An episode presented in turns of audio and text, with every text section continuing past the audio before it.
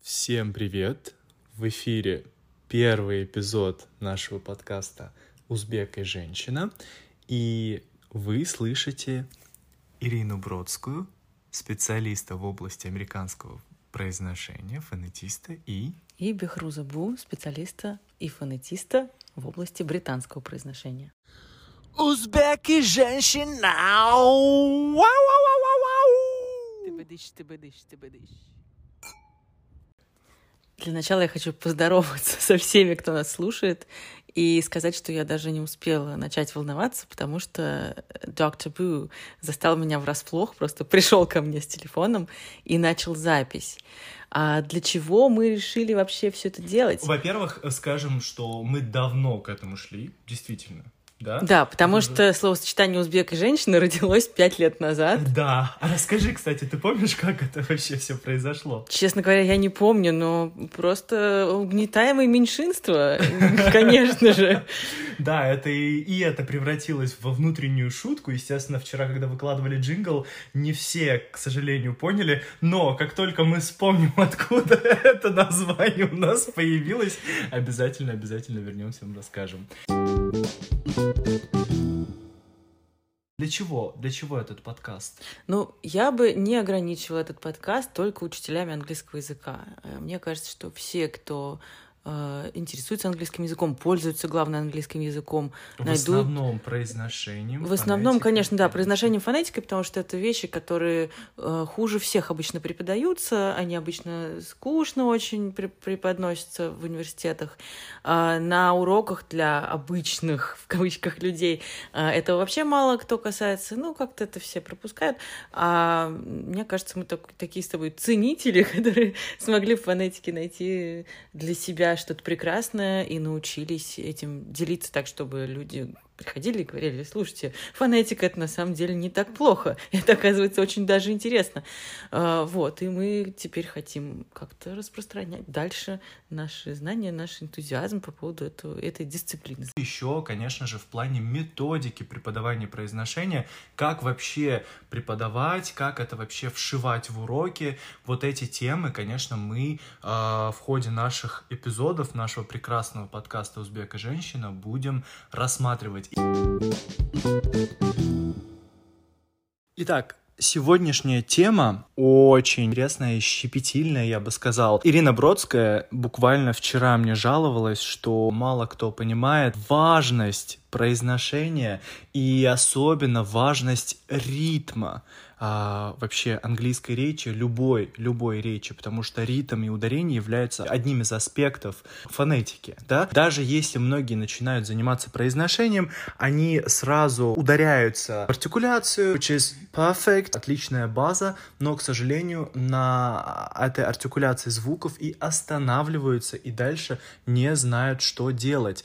Вот самый первый вопрос, почему ты считаешь важным ритм, почему он такой м- недооцененный аспект произношения. Это сразу два вопроса. Да. Во-первых, почему он недооцененный, я, наверное, начну с этого, а, потому что это менее очевидная штука, потому что о ритме мы вообще, а, о ритме какого-либо языка, в том числе своего, мы вообще не думаем. Мы не замечаем его. А, и многим кажется, что ритм вообще везде одинаковый, или вообще, что его нет, да, что ритм в принципе не существует. Это какая-то вещь, которая не приходит в голову. А артикуляция штука очевидная. Мы слышим, как разговаривает носитель, например, американского английского, понимаем, что у него там какие-то звуки совершенно по-другому звучат, чем а, похожие звуки в русском языке. И нам кажется, ну вот сейчас я научусь произносить правильно там глубокий а, и все будет у меня прекрасно, да, или вот этот р американский. Вот, поэтому это, это просто... Люди просто это меньше замечают. Это причина, почему недооценивают эту тему. А почему это важно? А, дело в том, что а, мозг человеческий, он слышит не отдельные звуки, он слышит высказывание целиком. А высказывание целиком, оно оформлено а, с помощью ритма А в ритм входит и ударение, и э, повышение, понижение тона. Э, то есть это не, не то, чтобы повышение, понижение входит в ритм, а просто ритм оформлен э, повышением, понижением тона, редукцией, да, то есть изменением качества гласного с более на менее артикулированной, где вот этот везде шва. Носитель, когда слышит, как мы разговариваем, он, конечно, в первую очередь э, обращает внимание на общую форму высказывания, на общее звучание предложения, а не на отдельные какие-то сегменты, что мы там что-то произнесли, может быть, не совсем так, как он ожидал. Еще один важный момент. Вообще английский язык считается stress time language. Основные слова, слоги ударяются, а все остальное условно сокращается. В русской речи это проявляется слабее, да, потому что мы не слишком так сильно сокращаем. И из-за именно вот этой разницы возникают слуховые галлюцинации у Языка. да, не носителей английского языка, потому что все, что не попадает под ударение, э, сжимается, сокращается, и поэтому очень важно, важно знать, где что сжимается. Есть еще один аспект, Ира со мной согласится, что в русском и английском качество, способ ударения отличаются. В первую очередь в русском, когда мы делаем ударение, для того, чтобы показаться более выразительным, мы тянем слой, да, и Ну, звуки очень растягиваем. конечно. Конечно, я утрированно показываю, чтобы людям было более наглядно, да. А в английском, наоборот, в первую очередь ритм, по крайней мере, в британском английском, э, ударение делается в первую очередь повышением тона голоса. То есть, если бы англоговорящие говорили бы по-русски, да, они бы примерно звучали вот так. И получается, что они повышают тон голоса на каждом ударном слоге. И поэтому это, конечно же, звучит странно, да, когда я говорю по-русски, несмотря на то, что все звуки а, русского языка я произношу абсолютно правильно. Да ведь? Это сейчас был ужас просто. Конечно, вот. Это вот таким образом я снова утрированно показываю, да, что э, нужно повышать тон голоса, когда вы делаете ударение в английском языке. Из-за этого а, у нас могут просто слетать гласные звуки, над которыми вы усердно работали, старались делать. Вот, например, если делать русское ударение на этом кратком «э», вместо «dinner» получится «dinner», «dinner», потому что мы, согласно правилам русской фонетики, перетягиваем гласный ударный звук. Поэтому у нас краткость теряется, и в итоге искажается качество э, гласного звука. То же самое да, работает наоборот. По прошивке русской фонетики. Все, что э, находится после ударения а, условно сжимается, редуцируется. Например, когда произносим такие слова, как contact или colleague, да, ударный слог здесь о, краткий, colleague, но часто ошибочно а, они говорят colleague или contact, ну, потому что они искажают последний, э, то есть второй безударный слог. В словах contact, да, и colleague. Вот таким образом ломается не только ритм, да, не только ухудшается качество ударения, но и искажаются звуки. И то же самое можно сказать про предударные, например, э, слоги. Э, Я вот в своем курсе по ударению привожу пример, в пример слова production, которое, если произнести с русским акцентом, будет звучать как production. Production. Потому что предударный у нас такой немножко редуцированный, но не до конца. И мы вот этот русский такой безударный А вставляем везде, где нам кажется, он должен быть. Так же, как по-русски. Но, собственно, акцент — это и есть перетаскивание паттернов из родного языка в иностранный. А, И эти паттерны, почему мы их перетаскиваем? Мы же их не осознаем. Мы же говорим на русском языке как на родном. Нас никто не учил, как надо разговаривать. Мы копировали. И то же самое мы делаем уже в английском, но мы не копируем носителей, потому что у нас э, уже э, есть привычки какие-то. А копируем мы свои собственные паттерны, которые мы выучили с самого рождения, мы их учили, и вот они у нас э, где-то очень глубоко сидят. Поэтому, чтобы вообще про такие вещи э, думать, нужно сначала это все раскладывать на составляющие, а потом собирать обратно. То есть мы берем язык, его раскладываем на кирпичики, и потом из этих кирпичиков строим совершенно новое здание. Чтобы не быть голословными, мы с Ириной Бродская сейчас покажем это на примерах. Правила ритма в английском языке такие. Главные слова, то есть те, которые несут главный смысл предложения, это существительные, глаголы, прилагательные, наречия, произносятся с ударением.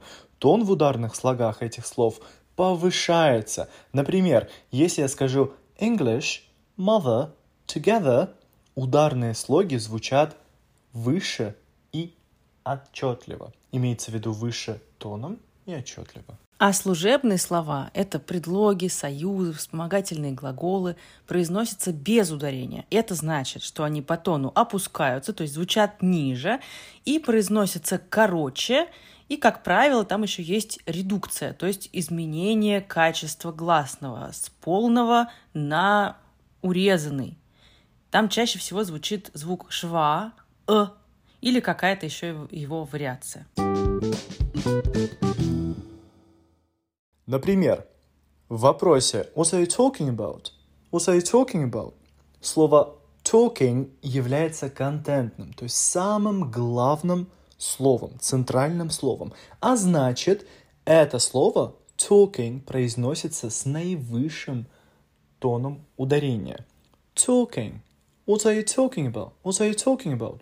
Проще говоря, мы как будто бы попискиваем на слоге talk. What are you talking about?